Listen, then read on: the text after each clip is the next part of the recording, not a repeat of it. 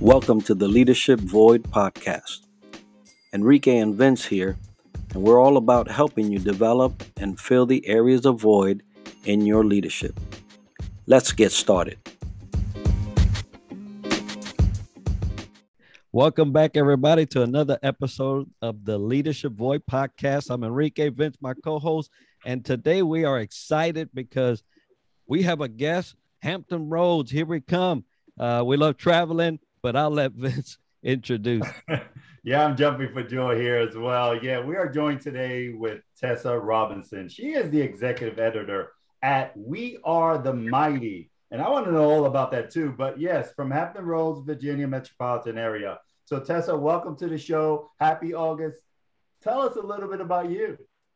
Oh, thank you. I'm so excited to be here. I've been fans of your podcast for a long time. I think it's really important that we talk about leadership uh, but first, to talk about myself, um, I, I have two kids. I live in Hampton Roads. I spent 13 years with the federal government, so I'm a bit of a recovering bureaucrat uh, and serve as executive editor at We Are the Mighty and just absolutely love great storytelling, which is why I'm thrilled to be on this podcast. Outstanding. And, and look, we, we've been waiting a little while to get this on the road and have you in here. Storytelling, what a what a wonderful thing to wrap yourself around uh, so tell us a little bit more about We Are the Mighty itself. We Are the Mighty does a lot of really incredible things. So we're a multifaceted production company. Uh, we do everything from documentaries. We had uh, some of the first embeds at uh, Army Boot Camp. So we did a documentary called uh, 10 Weeks docu-series. Uh, we've done consulting on different television shows. Currently, our chief content officer, Chase Millsap, is consulting and screenwriting on Chuck Lorre's The United States of Al, uh, number two comedy right after The Big Bang Theory on Thursday nights. Selfish plug there. Uh, we also do, you know, my my job is really the editorial side. So we have a, a website. We have just some phenomenal writers, and we tell really important and great stories. So we do a lot of the military culture, uh, everything from you know 10 things not to say to your drill sergeant uh, to the military history. We do a today in military history that we have uh, every day. Uh, to some of the the lighter sides of interviews with uh, really just cool, cool veterans. Um, we do a lot, and it's a lot of fun to work there. Oh, awesome! You know what? I can't wait to know more about how to get a hold of you. We'll say that to the end. But right now, shared a little bit of what you are doing. Anything else about uh, We Are the Mighty? Uh, that you're doing, and how are you holding up with the current pandemic and everything has been going on with our changes in our world? You know, I was really lucky. I came onto We Are the Mighty in January of 2020, uh, right before the whole world exploded. And they took a little bit of a gamble on me. We Are the Mighty's located in Hollywood. Um, all of our staff, majority of our staff is in California. Uh, and I, I, of course, you know, live on the East Coast and made a case for why it would be so great to have an executive editor on the East Coast on East Coast time. Uh, so I've always been remote. Uh, where it impacted us with the pandemic was just the travel. You know, I was so fortunate. We got to go to the Super Bowl, uh, not to the actual game, but got to interview players through USAA's Salute to Service Lounge uh, right before the pandemic hit. I got to go to New York to do uh, some interviews with folks who were going to be in uh, the new Top Gun movie, which was incredible. So the travel opportunities were so great that first, you know, month and a half, and then everything really shut down. But for us as a virtual team, uh, I think really you know took it in stride and and powered through. And you know, fortunately for a lot of publishers last year at least, everybody was on their internet, and so people were reading a lot of our content. I think as the world's opened back up, I think a lot of publishers are seeing that people are putting down their devices and disconnecting, and so it's never been more important to tell great stories. That's absolutely correct. I mean, there's been people waiting on the fringes to dive in and get back into in-person participation. I'm, I'm seeing a lot of it uh, across LinkedIn. And so that's great to see. Great that you guys have had a positive impact on the internet side where you get all the gains from the viewership. So what is in store? What's the future look like? Well, we're seeing, you know, across the board for at least for editorial that great storytelling is not going anywhere. There's always a story to be had. I love having new writers on the on the site. I love new voices. We'll talk about that in a little bit about how to write for We Are the Mighty. Uh, but we're also, as a company, kind of pivoting in in what we're doing and what we're focusing on. Uh, we've been doing a lot of government contract work last winter we produced a um, Sound the Bells, a uh, holiday special with the U.S. Army Field Band, which was incredible to do. We're doing a lot of work with the, the VA right now and VHA. Um, so it's been a, a really fun to just broaden our horizons outside of solely a website.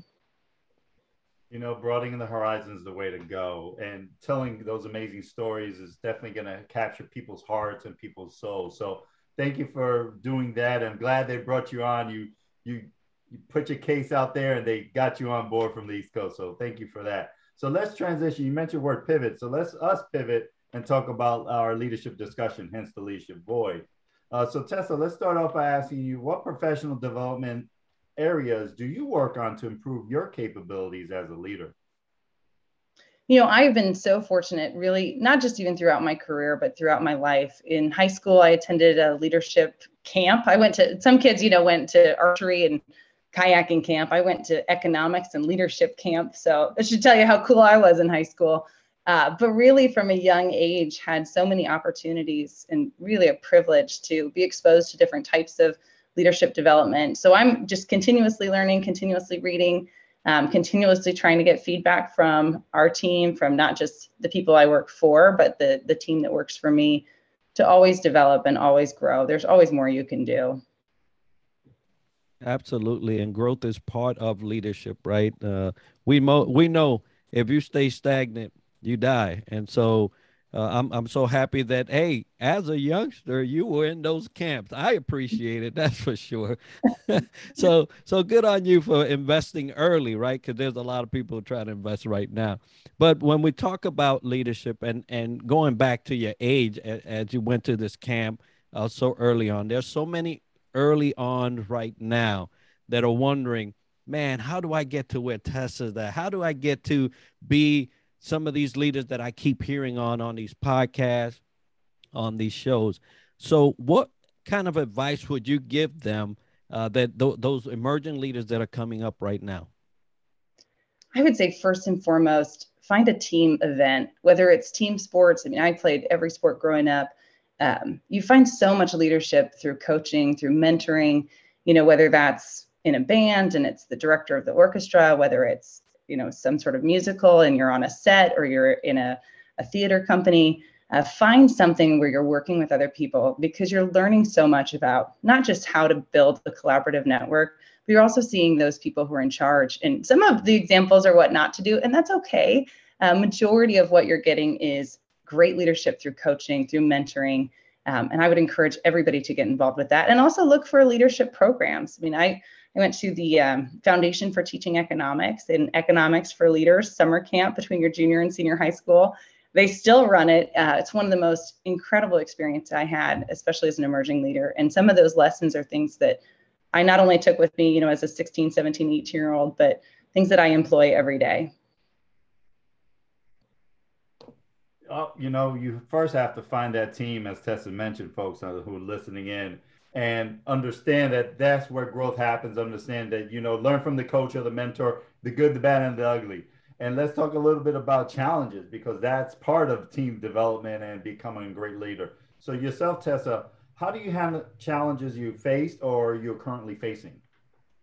I would say anytime I'm facing a challenge, I try to get to the root of what really is the issue. And I think that, especially in a team dynamic, if you can figure out what motivates people and also how they feel valued. If you can break those two things down, uh, really you can work through any challenge together. If you know what the intent is, if you can figure out how to tackle something together, what the end result is, communication is the most important thing of working through any challenge. Setting aside your biases, setting aside your personal opinion, and really figuring out just how to make people feel valued. I've found um, you know, as long as somebody knows that they're an important part of solving a problem, they're more inclined to help you solve it. Well, I tell you, that's amazing. I, am currently in a Harvard course on leadership, and you just summed the oh, whole course one? up in 30 seconds. that's amazing. So uh, that's great. Uh, and I, will tell you which one after the show. But uh, right now, we're not only facing challenges, right? We're fa- uh, facing a lot of times of change. There's just change constantly. Uh, pre-pandemic, in the pandemic, and post-pandemic, we could guarantee that we're going to be in some form of change. So, what kind of strategies do you build around uh, yourself and your team when it comes to change? I think the most important part of any change dynamic is ensuring that everybody feels like they're along for the ride. You know, people have different change indicators. Some people really thrive in a dynamic, fluid environment and love, you know, that military word agility. Uh, some people don't, and they're really reserved and almost afraid of change. And I found, especially for those people, understanding what people's change indicator is, uh, if they like change, if they do well with it, or if they're more afraid of it, just ensuring that they know not just when things are changing, why things are changing, and how they'll be brought along as part of it. Um, it, it, just makes it so much easier on everybody. There's nothing worse than receiving a document saying, "Hey, we we made this change in a vacuum, and now figure it out." Uh, which you know, as as veterans of the military, I'm sure you understand. I worked for the federal government for 13 years and definitely understand. Um, but when you bring people along as part of the decision making and as part of the implementation process, it feels more like a, a family event than it does a uh, mandated mandated change. Absolutely. Bringing people along, let them be invested and empower them because it is about the team. So it's true because we got a bigger mission in, in, in store. So this was great. I mean, uh, we could go on and on and on talking with you, Tessa, but folks that are listening in, how do they either get a hold of you or want to write for We Are the Mighty or learn more about We Are the Mighty? How would they do that? So wearethemighty.com is our website, and that's where we publish all of our articles. Uh, the best way to get a hold of me is to email me, and it's tessa.robinson at wearethemighty.com. And to send me an article pitch, you know, tell me what you want to write about, tell me why. And most importantly, tell me who you are. You know, if you're somebody that listened to the podcast and say, I love leadership and I want to write about leadership, amazing. If you're somebody who really likes tanks and World War II relics and you want to write about that, fantastic. You like entrepreneurship, there's a corner of our world for you. Uh, that's the best thing I think about running a global publisher is that we really do have the opportunity to foster so many voices. Um, I have a team of 91 writers right now, and I'm so proud of that, of really showcasing the diversity of the military community, the military spouse voice, military family members, and really just patriots who love the military too. We've got some civilians who write for us as well. So, whatever your military connection is, there's definitely a place for you and your voice on We Are the Mighty. That's outstanding. And uh, hey, uh, Vince, we better start writing, brother. That's that. We need to get we, need to get get something in there. But uh, we're so happy to have you, Tessa. And and folks, if you're listening, if you want to get a hold of us, the leadership void at gmail.com is where you're going to write. And we would love to hear what you have to say about the podcast, anything that you may suggest, any person you would like to see on the show. We look uh, love to look that over and curate it and and have it as a possibility. But for today, Tessa, you've been great. Thank you so much for being with us. And and Vince has got some other commentary to go here, but I'm gonna let it over. Yeah, absolutely. You know, we are the mighty. Sharing stories is very powerful. So I'm glad you definitely have a team that whoever has a little bit of DNA of uh, the military, uh, they can definitely turn to. We are the mighty. So folks listening in, Tessa is your your your powerhouse to make that happen.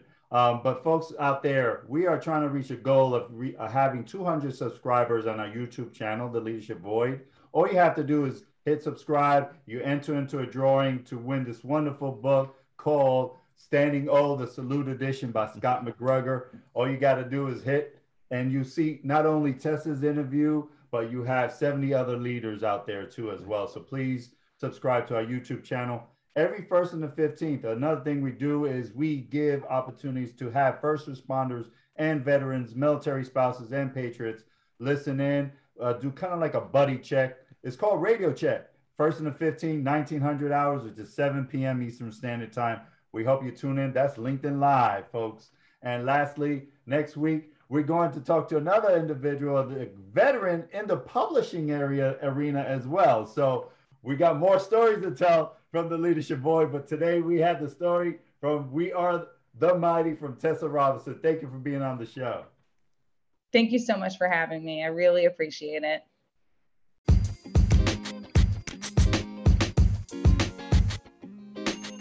Thank you for tuning in to the Leadership Void podcast. If you have any topics you would like to discuss or you are dealing with leadership issues, be sure to write us at theleadershipvoid at gmail.com. Don't forget to subscribe and share. Until next time.